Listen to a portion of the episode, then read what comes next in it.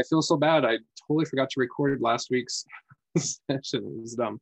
Anyway, this week I got to make sure to get on top of that. All right. So, um, part four, uh, we've talked about the ruin and rebirth, rebellion and compliance, punishment and deliverance, and now we're on the the crux of the whole um, chiastic pattern of Isaiah here. So this is about humiliation and exaltation, and it's quite a depressing group of chapters, but there is many redemptive aspects to it. Um, I'd like to share just a, a quick screen here of um, kind of what we've studied so far. Um, and this is coming out of the literary message of Isaiah, that book, um, where we start off with ruin and rebirth, which depicts a reversal of circumstances. If we remember back to those first couple of weeks, where Zion and those that are not Zion uh, experience a reversal. And, and so it will be in the end times when uh, good will, will turn evil and evil will turn good. And then we have rebellion and compliance in the second, uh, those were our, our next two weeks there where there's a coexistence of opposite covenantal allegiances. So those that will willfully rebel and those that willfully comply with the, the law of Jehovah. And then moving into punishment and deliverance, we've seen in the past couple weeks the composite for the end time servant. Um, there was no exact replica of him in the past. And so Isaiah takes these types of a Cyrus figure, a Davidic figure, a servant figure, and um, all of a sudden a warrior figure um, to uh, combine those in as a composite for a future end time servant. And then this uh, week and next week, we're going to be talking about a composite Babylon. But this composite Babylon hinges upon the ideas that we've established in, in the, the past three weeks or the past three uh, sections of the BIFID structure. Uh, we have to understand those before we can understand this composite Babylon here. Um, let me find where, if um, anyone's done the, the reading for, for this week, it talks a lot about Edom. And so here's a quote from uh, this book of, of Gileadi's. It says that whereas Edom typifies all nations who alienate themselves from Jehovah, Babylon typifies all who oppose or defy Jehovah and his people. So Edom doesn't quite go to the extent that Babylon does, but it still is going against God. But Babylon is those who actively oppose and defy Jehovah. Um, Babylon thus modifies and expands upon the idea of an Edom. And so we see lots of different um, oracles against the nations in um, this section of, of chapters. Uh, and uh, a few of them deal with Edom, but um, I forget how many it said here. There's like 14 different um, Babylon types that are presented throughout this uh, section here. Um, so all of these, there's not one great example of what Babylon's going to be in the end times. And so he he makes a composite of all of these different nations, some who just leave the church, some who were never a part of it but actively oppose it, and some who leave the church but then come back to destroy it with a vengeance. Um, Babylon is, is this composite figure of, of all evil. Um, there's, there's no middle ground anymore. It's, uh, there's only two churches, the, the church of God and the church of the devil. And so um, here in this whole section, we see that playing out very uh, heavily. So um, I don't know, kind of what I'd like to do is just read through chapter 14 because it really, I don't know, it, it brings out many of the different topics and uh, discussions for um, what this section is all about. Let me bring that up real quick. So um, I'm on IsaiahExplained.com and I've clicked over to the apocalyptic commentary section. So here we will have the verse and then Abraham's commentary that we can kind of read uh, a little bit through. Um, But after we read through this chapter, kind of pulling out some of the, the major themes and, and literary devices that he's using there. Um, let's see. So let's see, we'll probably just switch back and forth between me and my mom of, of reading here. And so like we'll read a verse and the, the paragraph of commentary and then switch off to the next person kind of back and forth. So here in verse one, it says, Jehovah will have compassion on Jacob and once again chosen Israel. He will settle them in their own land and proselytes will adhere to them and join the house of Jacob. So Jehovah's people of the Jacob Israel category may yet inherit the blessing of a promised land if they repent and renew their covenant relationship with Jehovah their God. He promises oh, his promise gives them hope no matter in what circumstance they find themselves, which is great for the time that we're living in, right? Like no matter what circumstance we find ourselves, his promise gives us that hope that that because of covenantal relationships, uh, we, we can access that. The verbs have compassion and choose denote the elect status of those who prove faithful in keeping the terms of Jehovah's covenant. So for them, its blessings ultimately become unconditional. Many who observe how Jehovah blesses his people unite with them to become one nation in the end. All right, Mother, would you read that second one? The nations will take them and bring them to their own place, and the house of Israel will possess them as men servants and maidservants in the land of Jehovah. They will take captive their captors and rule over their oppressors. Those who inherit the land of Jehovah, which in a millennial context becomes their own place, are escorted home by Jehovah's servants from among the nations, just as Joseph ministered to his brothers in the land of Egypt and saved them from the curse of, of famine. So certain spiritual kings and queens of the Gentiles minister to Jehovah's people and escort them in a new exodus to Zion.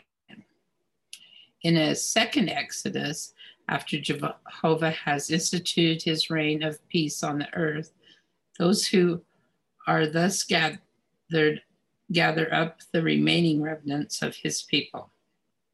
They will take captive their, their captors and rule over their oppressors. Different spiritual categories of both Jehovah's people and the nations exist side by side to the end time and into Jehovah's millennial reign of peace. The fact that all of earth's wicked people, no, earth's wicked perish in Jehovah's day of judgment, and only those who repent of transgression survive doesn't preclude the survival of some former captor, captors and oppressors of Jehovah's people or their descendants. Many will convert to Israel's God and serve him by serving his elect as they learn his ways. Hmm. So I find that that's very interesting right there. Like, you know, a few people kind of talk about it, might hint at it or whatever, but but Abraham does lay it out pretty uh, succinctly there, uh, with lots of references in Isaiah, that you know these um, lots of different spiritual categories you know not the the lesser ones that are burned but um, there, there's going to be many that um, uh, coexist in in the millennial reign of peace as they are making keeping sacred covenants they don't necessarily need to be the highest covenants because they haven't risen there yet but um, moving uh, up that ladder uh, showing god that they are are willing to to follow him um, is is going to be key there. I, many, I like how. Mm-hmm. I was just going to say many of those people uh,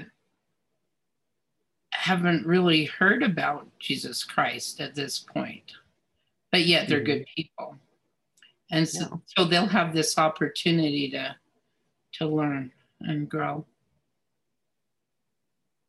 Yeah, for sure and I think that that's kind of uh, leaning back to the first section of the Bifid structure, where it's talking about ruin and rebirth, uh, we see many who have come from long lines of um, disobedience or living outside of covenant kind of keeping, but yet they're turning to God. They're they're longing for um, that type of a relationship with with a God because the world is so wicked and they don't know where else to turn to, and so we see many different baptisms and um, things in this day where uh, you never would have imagined that that person would have got baptized, but yet they're mm-hmm. they're coming and um, coming uh, in, in, floats. So anyway, um, let's see. I think it's interesting how I don't know. Anytime that we can kind of pinpoint it to stuff that we're experiencing today, you know, that uh, we're starting to have um, uh, rumors of, of famines and widespread uh, curses like that. And the idea of Joseph of Egypt uh, ministering to his brothers in that land um, uh, seems to, to be that like Joseph of Egypt is, is also a composite of that, or part of the composite of the Davidic figure in the end days. Mm-hmm. And then uh, bringing about that, that second Exodus that happens. So, verse three. So, Cameron, can I ask you something? Tell me about the two Exoduses. What I'm a little bit mixed up on that. Uh-huh, yeah. So, uh, like how they relate to each other, or how they'll happen, or or what? When, the dates. I want the exact dates, Cameron.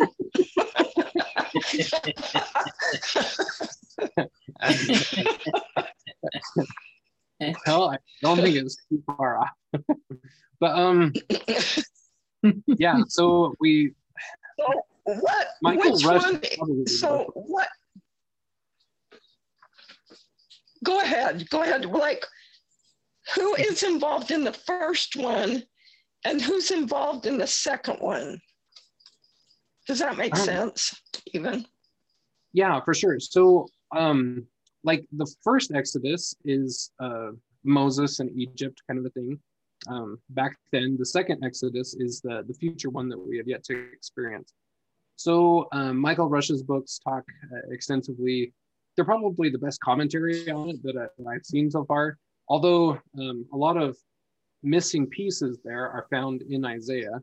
Um, but the fact that the second Exodus um, that will happen in the end time um, is going to blow the first one out of the water, as Michael Rush says. Like it, it pales in comparison uh, to what the second one will be.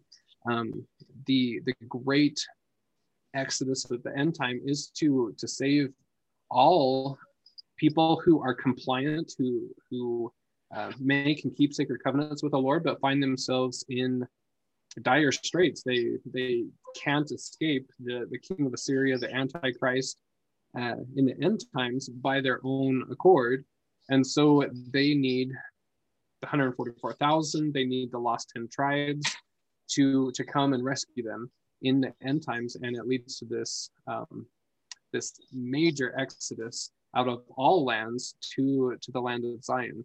Now, they won't necessarily be able to enter the, the actual holy city of Zion yet until they um, ascend the, the, the ladder uh, to a level that is permitted to enter, but they at least can um, be within uh, a, a, society of people who will actually lift them up to those levels.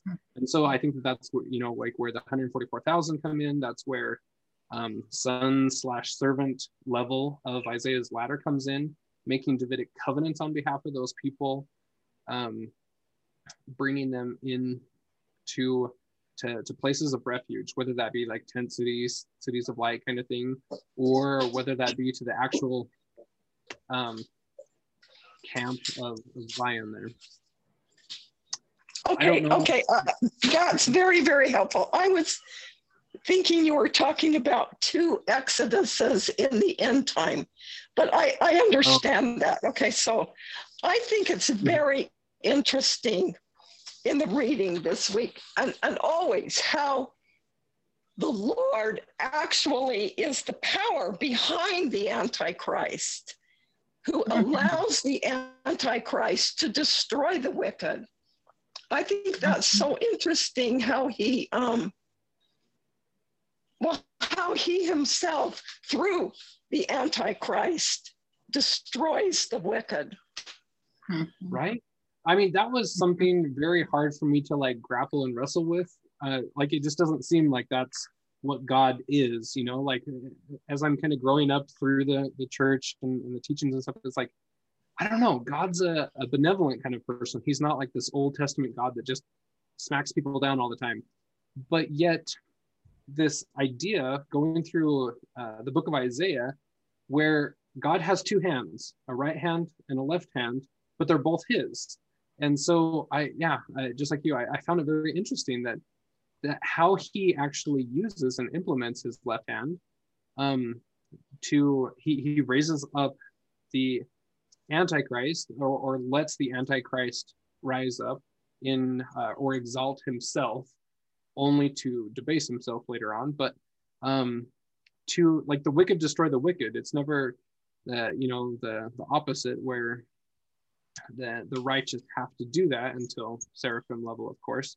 But um that that he allows such things to happen so that um judgment can can be made upon the the wickedness of or the wicked choices uh, of those who do that you know? Yeah so is it your understanding that this exodus is happening during this great destruction? I mean that might be a dumb question but yeah i i, I think so but you know i i'm kind of new to this i uh, there there could be lots of different possibilities there that I'm not considering. But but yeah, it seems that when the Antichrist is at his height of, of persecution, of bondage, that there's no other way out. I mean, can because the first Exodus is, is a type and shadow that leads us to the second one.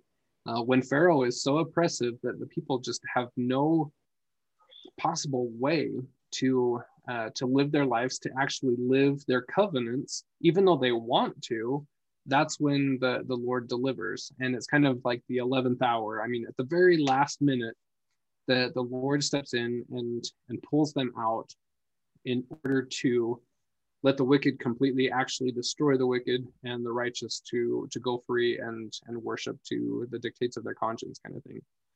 Um I, I don't know. I don't know how it plays out, but um, it would seem amid the, the height of the destruction there. The the there's these elect people on the four corners of the earth so that that just means they're everywhere. Um but so many have been oppressed you know to where they haven't been able to hear the gospel or they haven't been able to get out from under their circumstances and stuff so as this antichrist is the wicked are getting uh, taken care of, some of this oppression, they they're able to get out from underneath this oppression that they've been under. Mm-hmm. And so well, that, then that makes sense. Yeah, that makes sense. And so that's when like the 144,000 that we talk about that the and the basically the uh, the mothers and the fathers that help, you know, with this. Mm-hmm. The the nursing and nursing mothers. Yeah, yeah. I'd go in and and rescue them, and they they have to be uh, translated beings in order to go to these places and and go rescue them and bring them to Zion. And like you say, they might not be able to enter the the city Zion until they have made these covenants and moved up the ladder, but they'll be to a safe place where they can um, accomplish this thing. So that this gathering is going to be huge throughout all the world, and uh, it's going to take place there. Um, so I can see where it will be a lot, a lot bigger than the Moses bringing them out of Egypt but we do know that Moses's uh, Exodus is the type for the second one. So Yeah. all of the same same principles and symbolisms are going to play out in there. I mean, there's going to be ten plagues. There's going to be the the dividing uh, of the sea, uh, a parting of the sea type motif.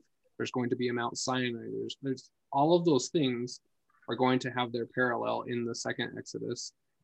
And I don't know. Every time that I come on to this uh, topic, this specific topic of Isaiah, my mind always goes back to a few conferences ago, um, where I don't know. It was it was a very challenging wrestle for me to come to grips with. But we were talking about refugees, and I remember Uproof got up and and uh, was, was talking about it as well. And the, I think it was the Relief Society president at the time. But I mean, just this idea of no, we need to accept the refugees as they're they're coming, kind of thing. And I was stuck back in a, a different mentality. It seems like forever ago, of no, I mean, there's obviously evil people amongst them that you know, like, what are we gonna do? I mean, they're coming from some of these Muslim nations, and uh, the whole 9/11 motif or or threat kind of thing. Like, oh, we're just gonna um, allow them to to come on into our country and destroy us from within, kind of thing. I was in this like weird, I don't know, internal battle over this, and yet the church was telling us to to love and accept refugees and to um, allow those that are suffering to come out of those circumstances.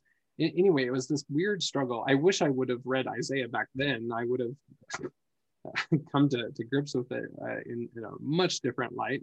But I remember that that was a, a huge struggle for me in just a kind of a political sense you know like I, we really struggled as a nation with with border policies with um, all of the the things that come in uh, and so that that was a struggle but now I, I see it in a completely different light where we have many and and we might be among them in different ways shapes and forms who will come under the persecution of the antichrist in the end times and need deliverance.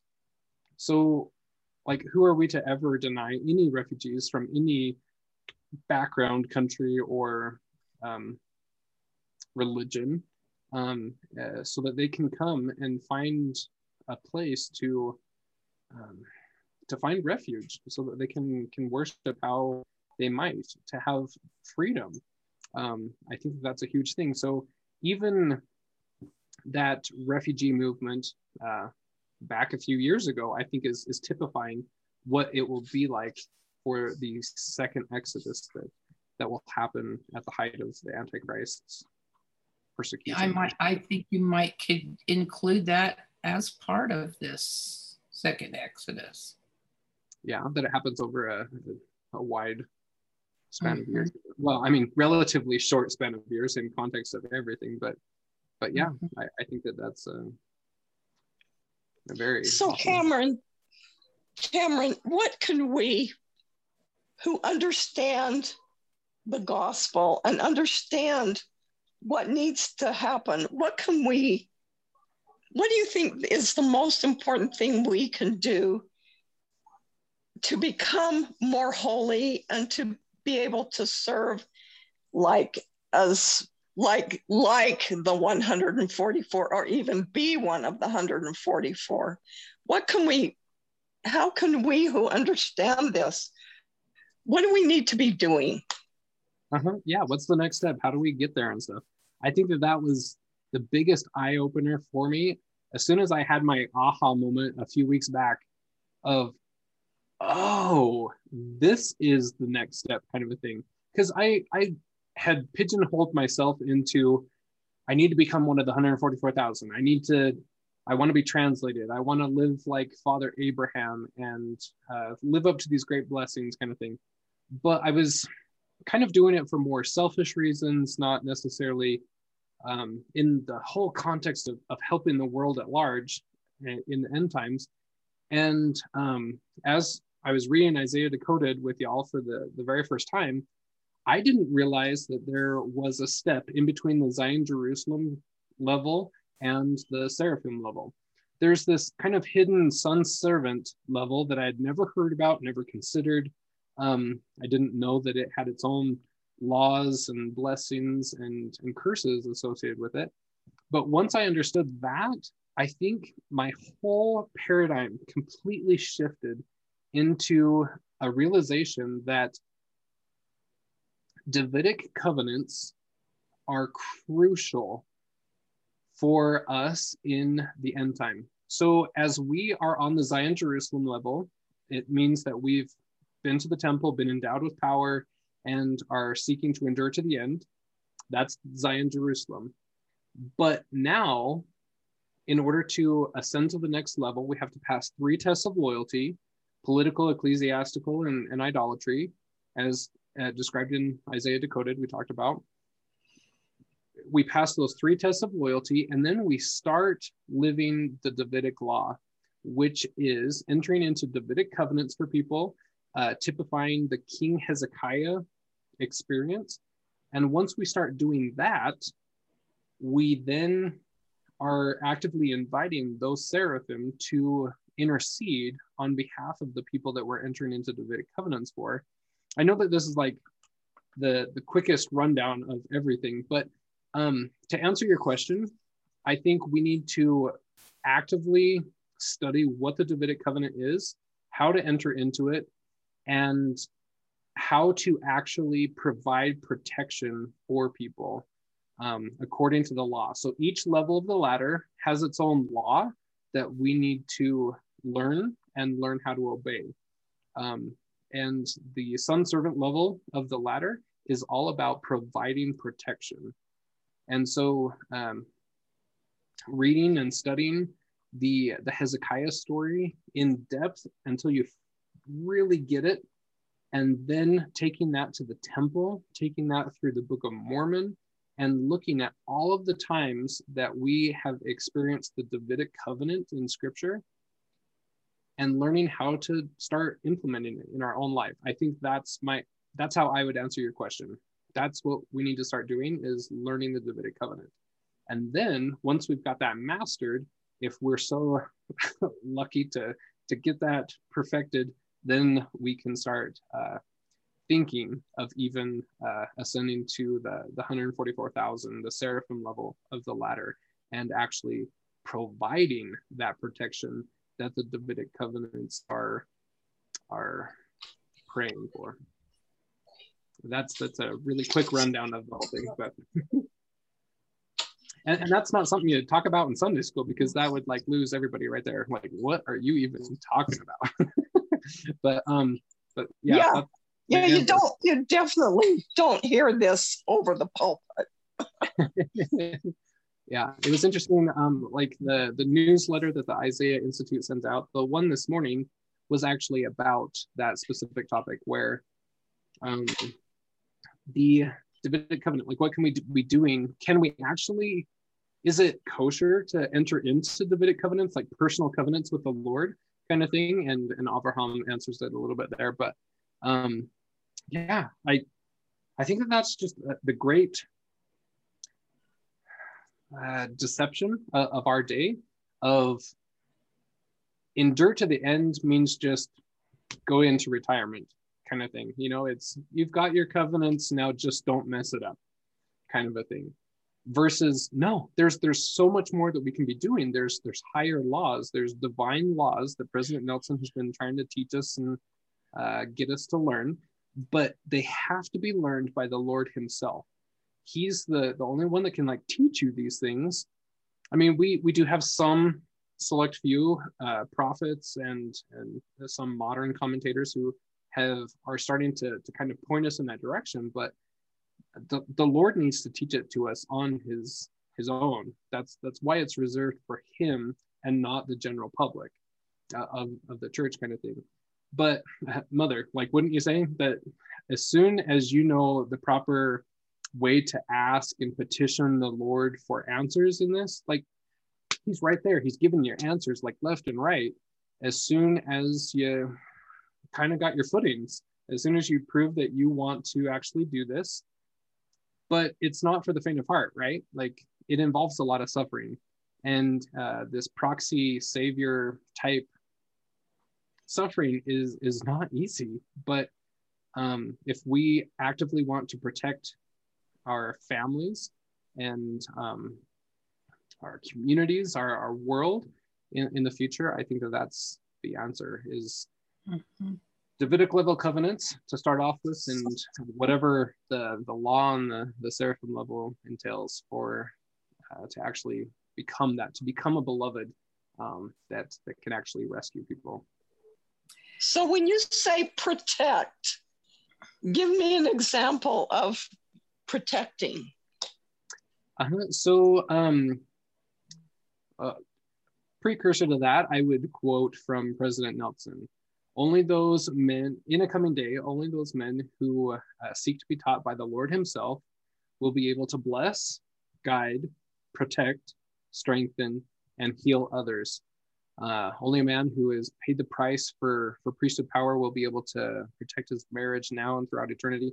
Uh, there's, I know that I misquoted some words in there. I, anyway, but in that, there there's five things: bless, guide, protect, strengthen, heal, and protect is is a huge crucial one where Davidic servants. So King Hezekiah he didn't actually provide the the physical protection for his people but he sure prayed for it but it was the seraphim above him on the ladder the the translated beings that actually so hezekiah prayed to the father and the father sent seraphim or translated beings to go and and actually provide the protection to wipe out the assyrian army that night um, but it was because of a living mortal, a son servant level person who provided the intercessory prayer in order for that.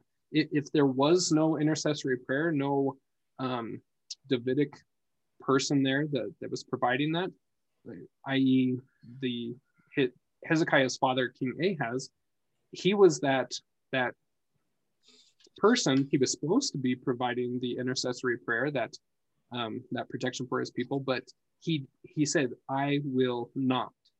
Um, and so his, his people uh, brought upon themselves the, the destruction because of it. But yet King Hezekiah provides the intercessory prayer, please protect us. Or in other words, in our vernacular today, Hosanna, Hosanna.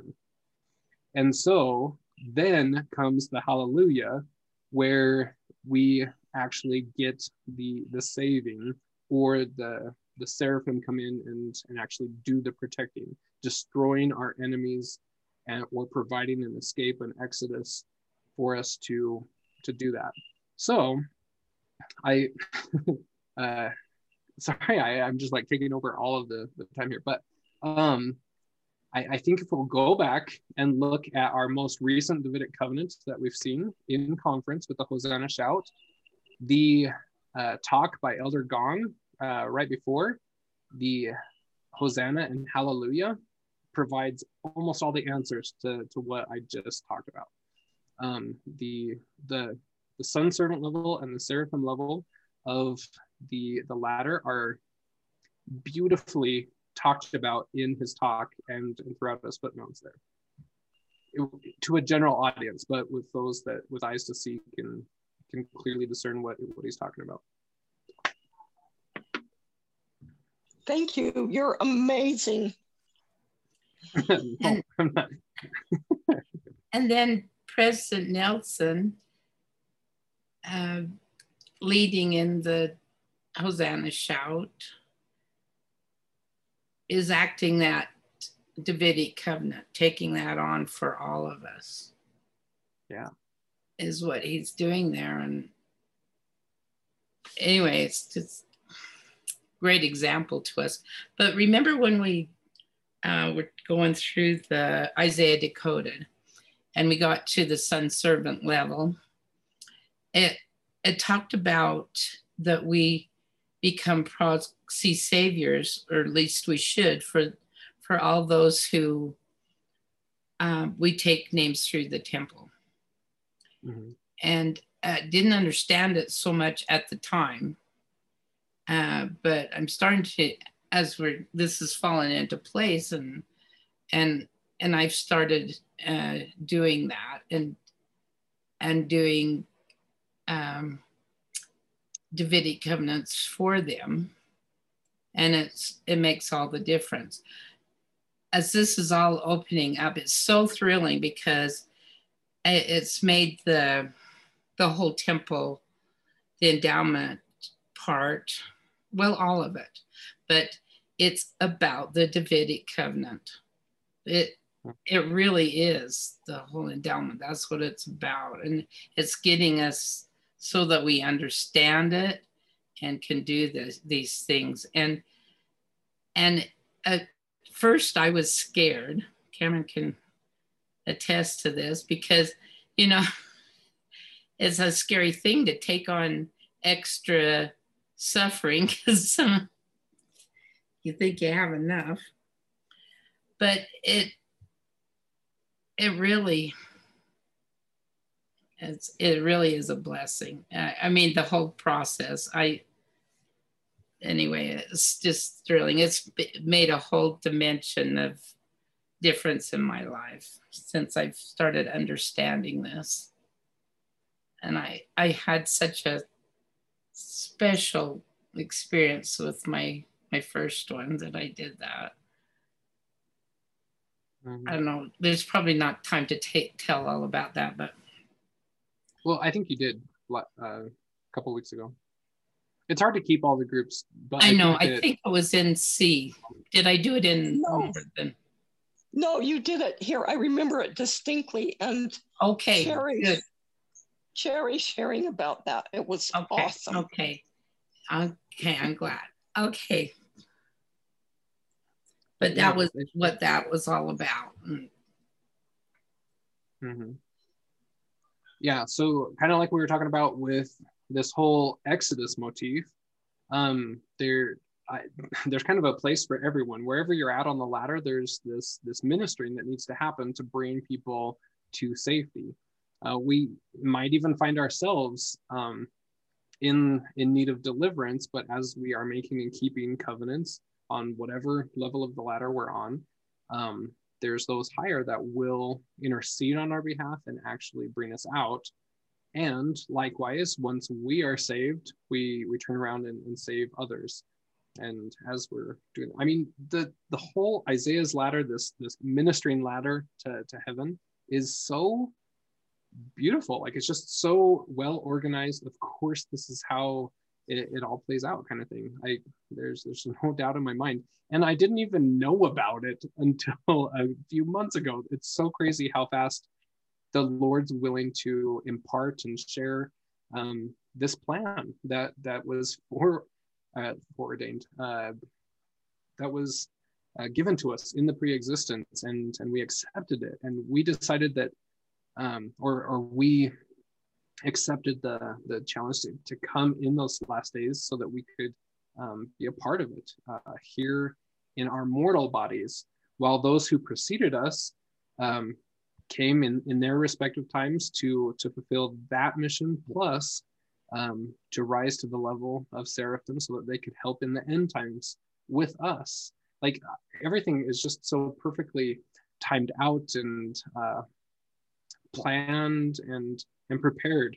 Uh, we just have to to work. It requires a lot of work. And look at what Satan's trying to do. He just has us rest on our laurels. He has us get distracted with with technology, with uh, the world around us. The world's moving at such a fast pace, and it requires a lot of work and dedication to to learn about this and and learn to hear him. But as as we do it, it just comes flooding. It's so fast. You know on one of the blogs um, they said that elder holland came and spoke somewhere and he said i know you want me to speak about the second coming.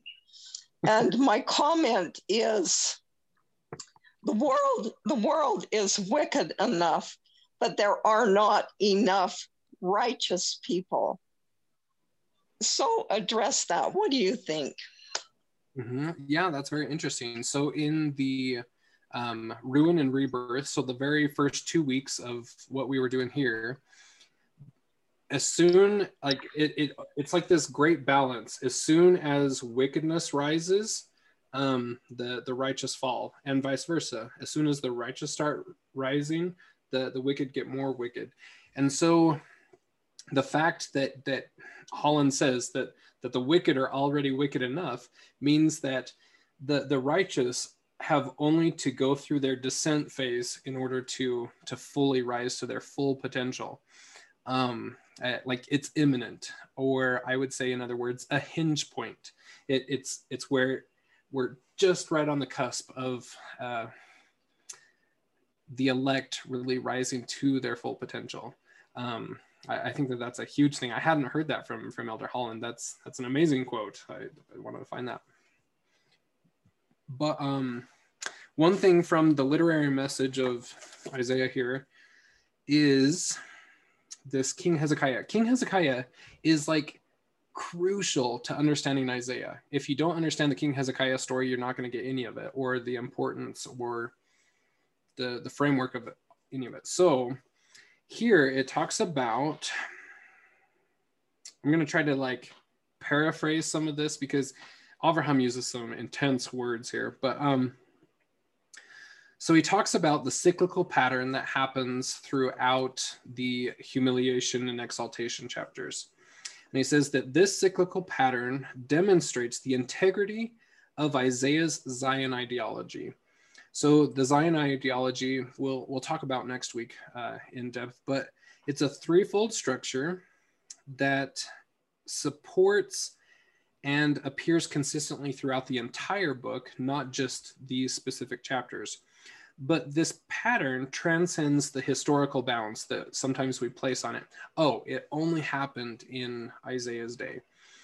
But it transcends those historical bounds and chapter divisions and remains true in a cumulative or um, end time pattern. And so, um, for example, it reaffirms part two's transformation of Jehovah's deliverance of the Zion slash Jerusalem level from the Assyrians at the intercession of King Hezekiah. And it, this is the, the part that's very interesting. That specific historical event is a focal point or hinge point of Isaiah's Zion ideology, and it exemplifies the three part pattern, serving as a type for Zion Jerusalem's historical deliverance and prefigures our historical deliverance at the end times.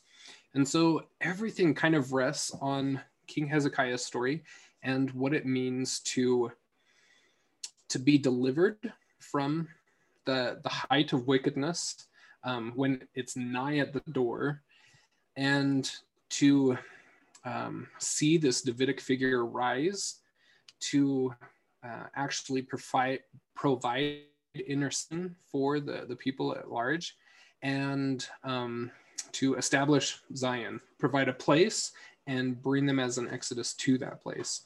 And so um, when Elder Holland says that, um, that, that there's already enough wickedness um, for, for the end times, but, but there's not enough righteousness, or the righteous have yet to fully uh, they're they're almost through their their humiliation phase and they're on their way to their ascension. I, I think that that's that's crucial to to know and kind of pinpoint as we look at the idea of a hinge point. President Nelson already told us what that hinge point was was the Rome uh, temple dedication, and um, taking that scenario and overlaying it with King Hezekiah's scenario is is a fruitful study.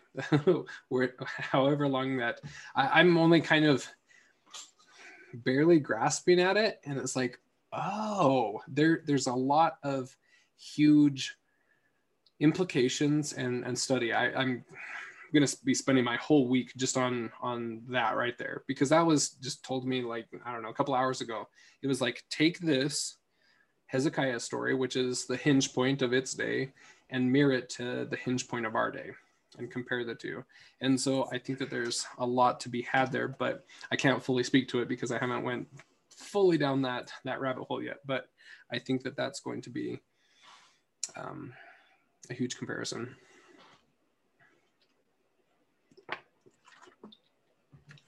Thank you. I feel like I've been tutored one on one tonight. Thank you so much.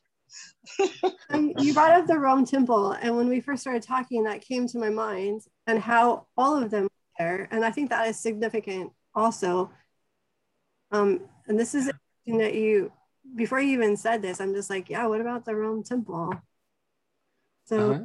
like, a, this is like a confirmation of a study for me too. I'm excited. That's mm-hmm. and was was Hinge Point said one other time too, or was it uh, say that? So, um, in in here, the literary message of, of Isaiah, it talks about the King Hezekiah story as a focal point, and um, he uses focal and hinge uh, a few different times, interchangeable there, and so um, that paired with um, President talking about the Rome temple as a hinge point, but there was also one other reference to it. Well, I want to say in his Brazil interview, he mentions uh, another hinge as well. I need to find that one too. So um, I just um, looked up hinge point in the gospel library and there's 11 references. Um, seven are in general conference and four in a magazine, which is probably general conference republished. Mm-hmm. Eyring in two, um, 2020. Okay. Um, maybe that was two. Prayers of Faith, yeah, that same talk. It's Hearts Knit in Righteousness. So 2020, Quentin Cook. Um, Preparation for the Second Coming, Dallin H. Oaks. That was in 2004. Follow this. Um, I don't know. And then okay. Henry Eyring in 2020. Prayers of Faith. But why isn't President Nelson coming up in that hinge point? Because I heard him say it.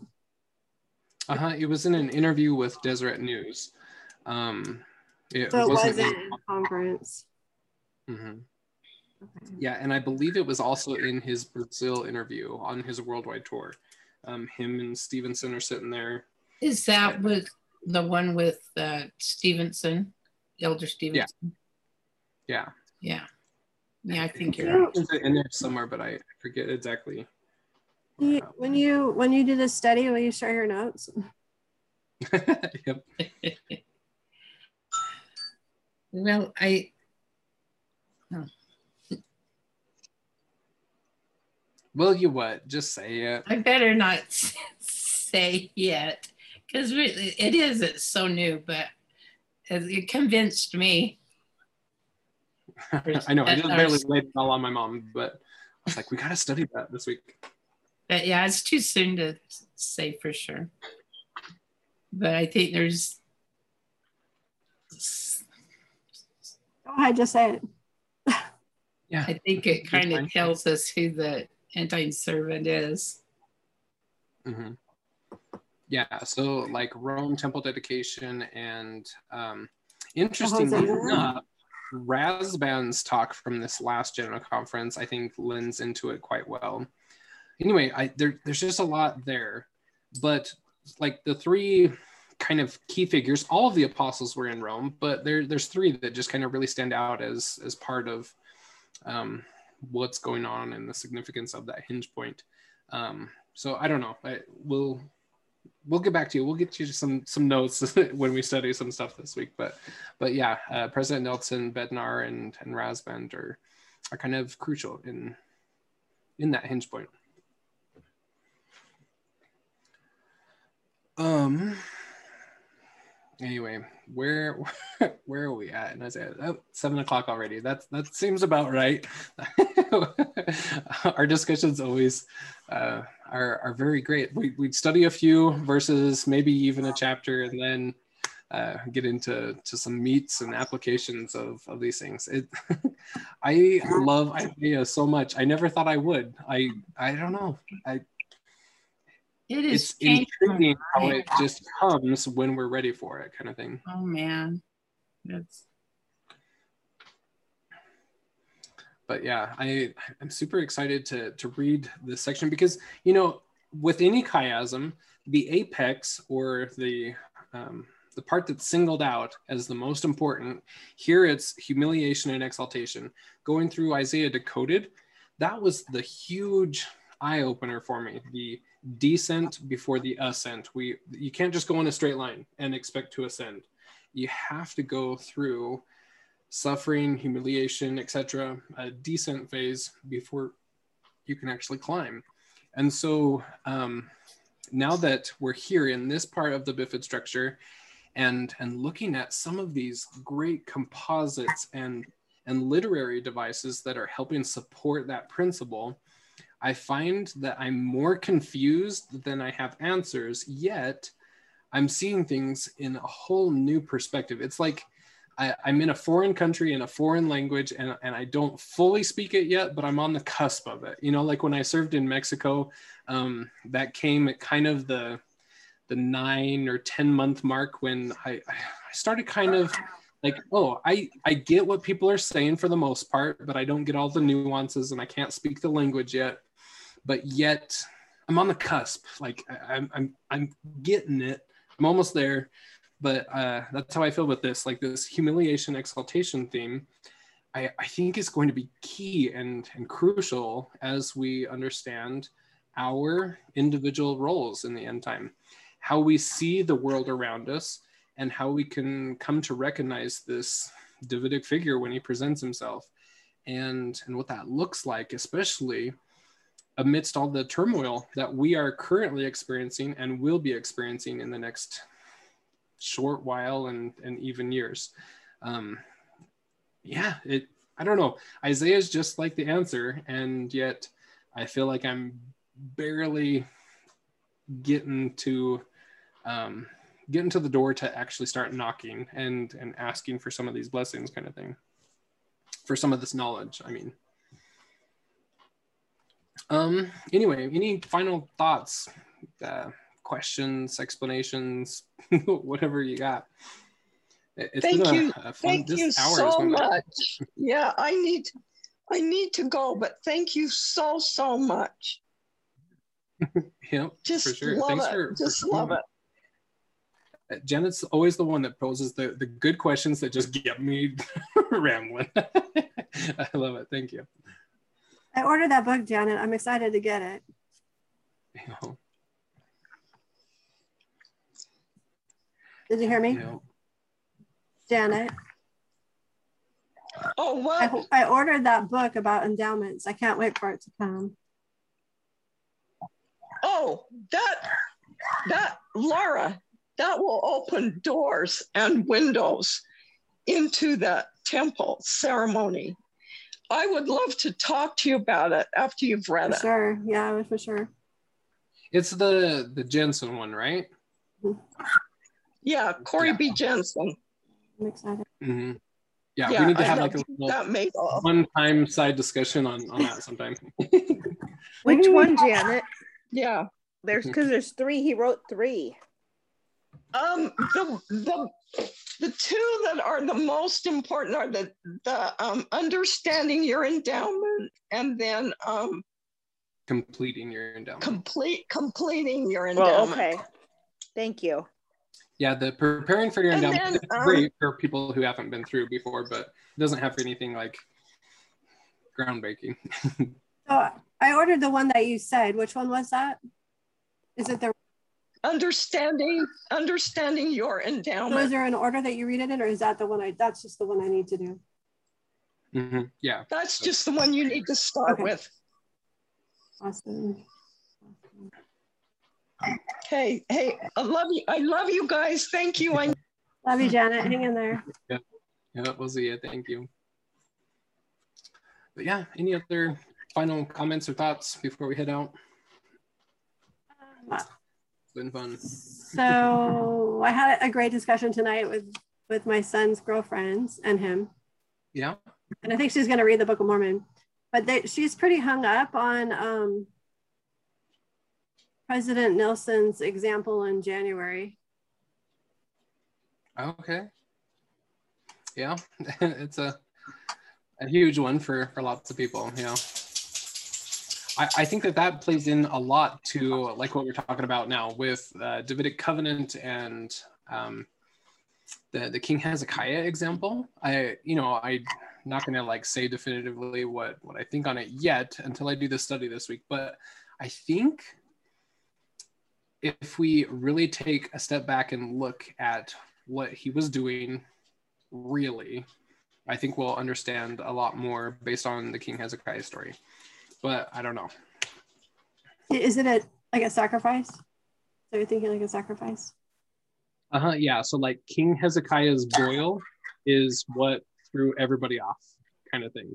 I think that that it's not necessarily a, an example. Like King Hezekiah didn't tell all of his people, go out and get a boil on your face, kind of thing.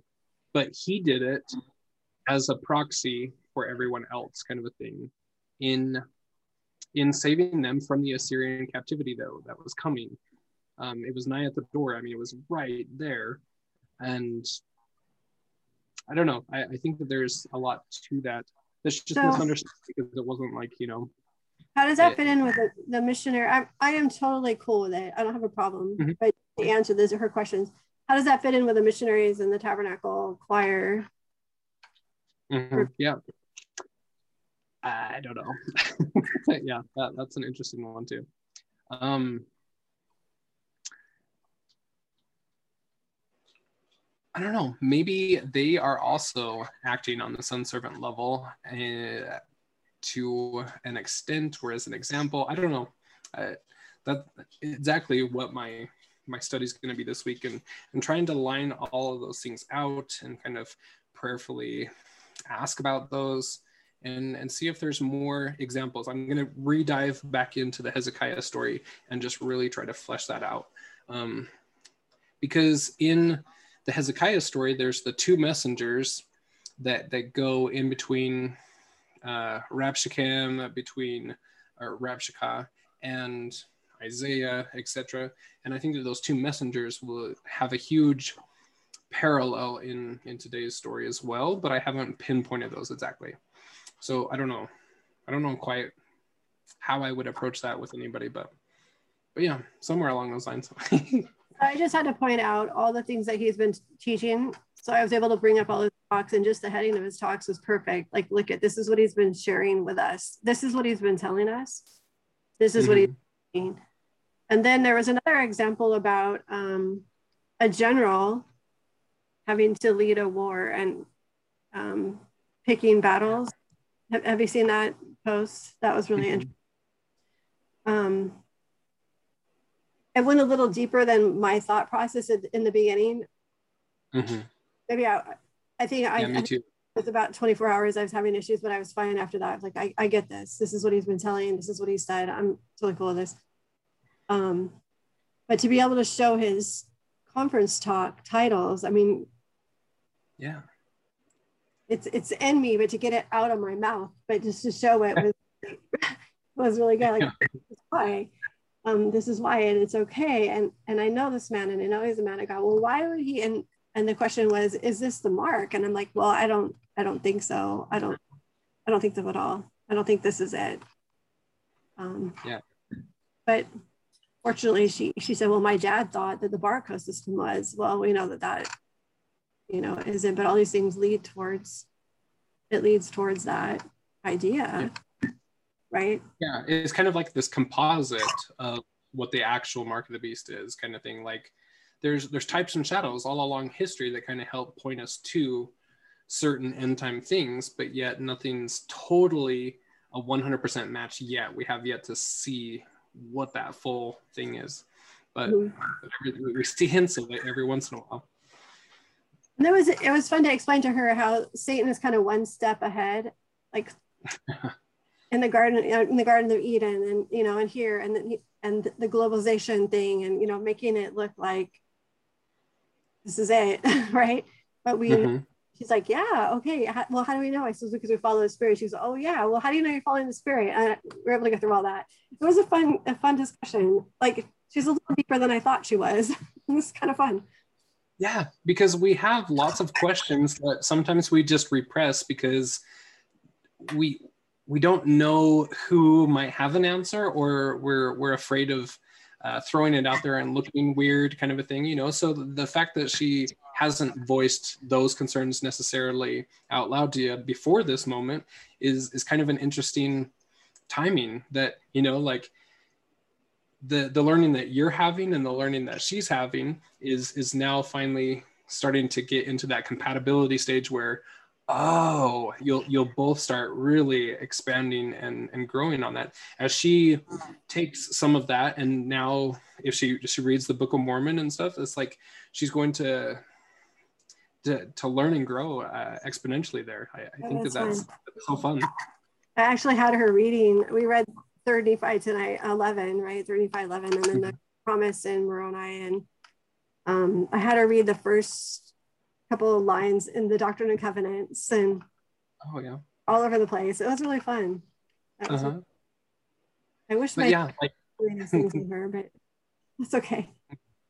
Yeah, uh, it like what you said. Sometimes I just have a hard time like getting it out of my mouth. But like when you can go to the scriptures, like when uh, you've paid the price for scriptural knowledge and can like lean on the spirit to give you those references in the actual moment of need kind of thing like oh yeah this is exactly what's going to help her understand this what i'm trying to say because like like moses or enoch like i'm slow of speech. I i'm not great at explaining things but yet as long as i can connect with heaven then he's going to give me the scriptures when i need them and, and, so I, like I, I find myself referencing isaiah like all the time now uh, with any given thing that somebody like throws out there, I'm like, well, Isaiah says this now. I never thought I would get to that point where I'm referencing Isaiah, but but it's coming. Uh, paying the yeah. price for scriptural knowledge is, is huge. Yeah, that's awesome.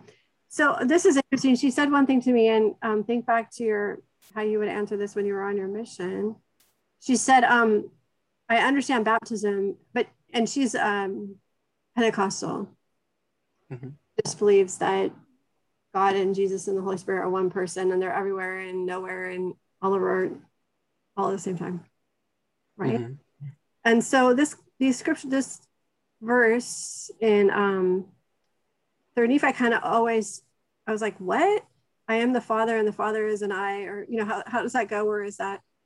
And I'm like, wait a minute, maybe this is written for those people so that they can see this because we understand they're three separate, but then it was saying they're all one.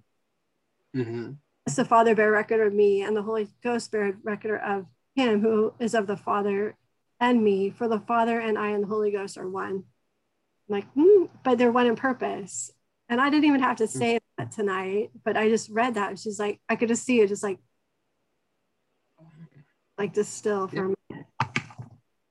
Yeah, for sure.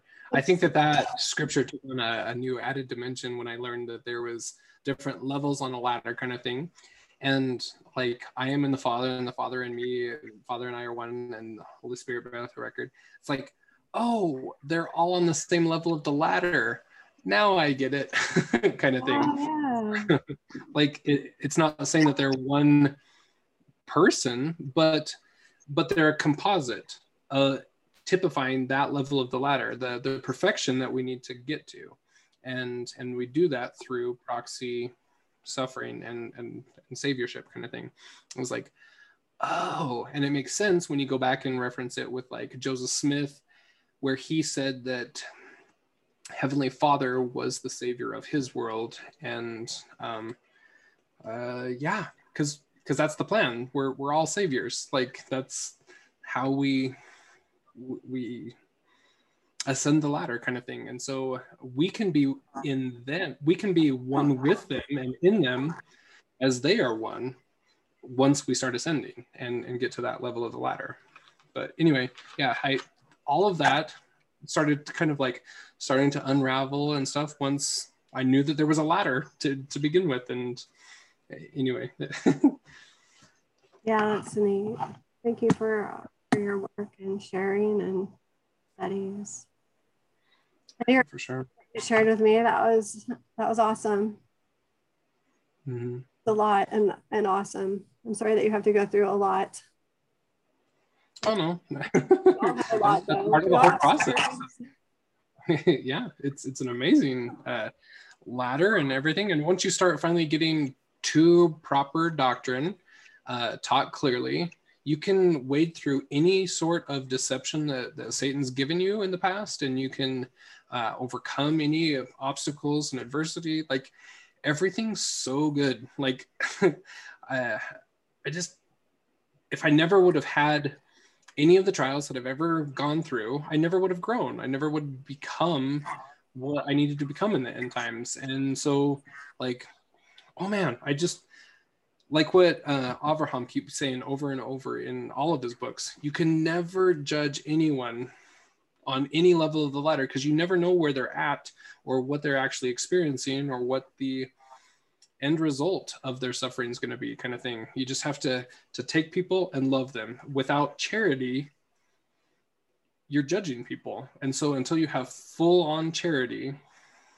towards all people towards all mankind then you can start ascending the, the ladder or in other words seeing people how god sees them and and see what their progression is and even maybe how to help them kind of a thing so anytime that we have a trial it means that we're going to be helping other people with with that given trial or whatever it, it's it's great accept trials with gratitude it's that's a, a new paradigm shift for me but, but yeah Yeah, hold on. There's more coming. Yep Oh my goodness.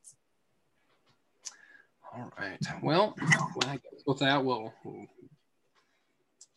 what's the word say uh, good night i don't know all of a sudden like i can only think of spanish words anyway with that we'll we'll say good night and we'll see everyone next week for some good study Thank you. yeah. Bye. Bye.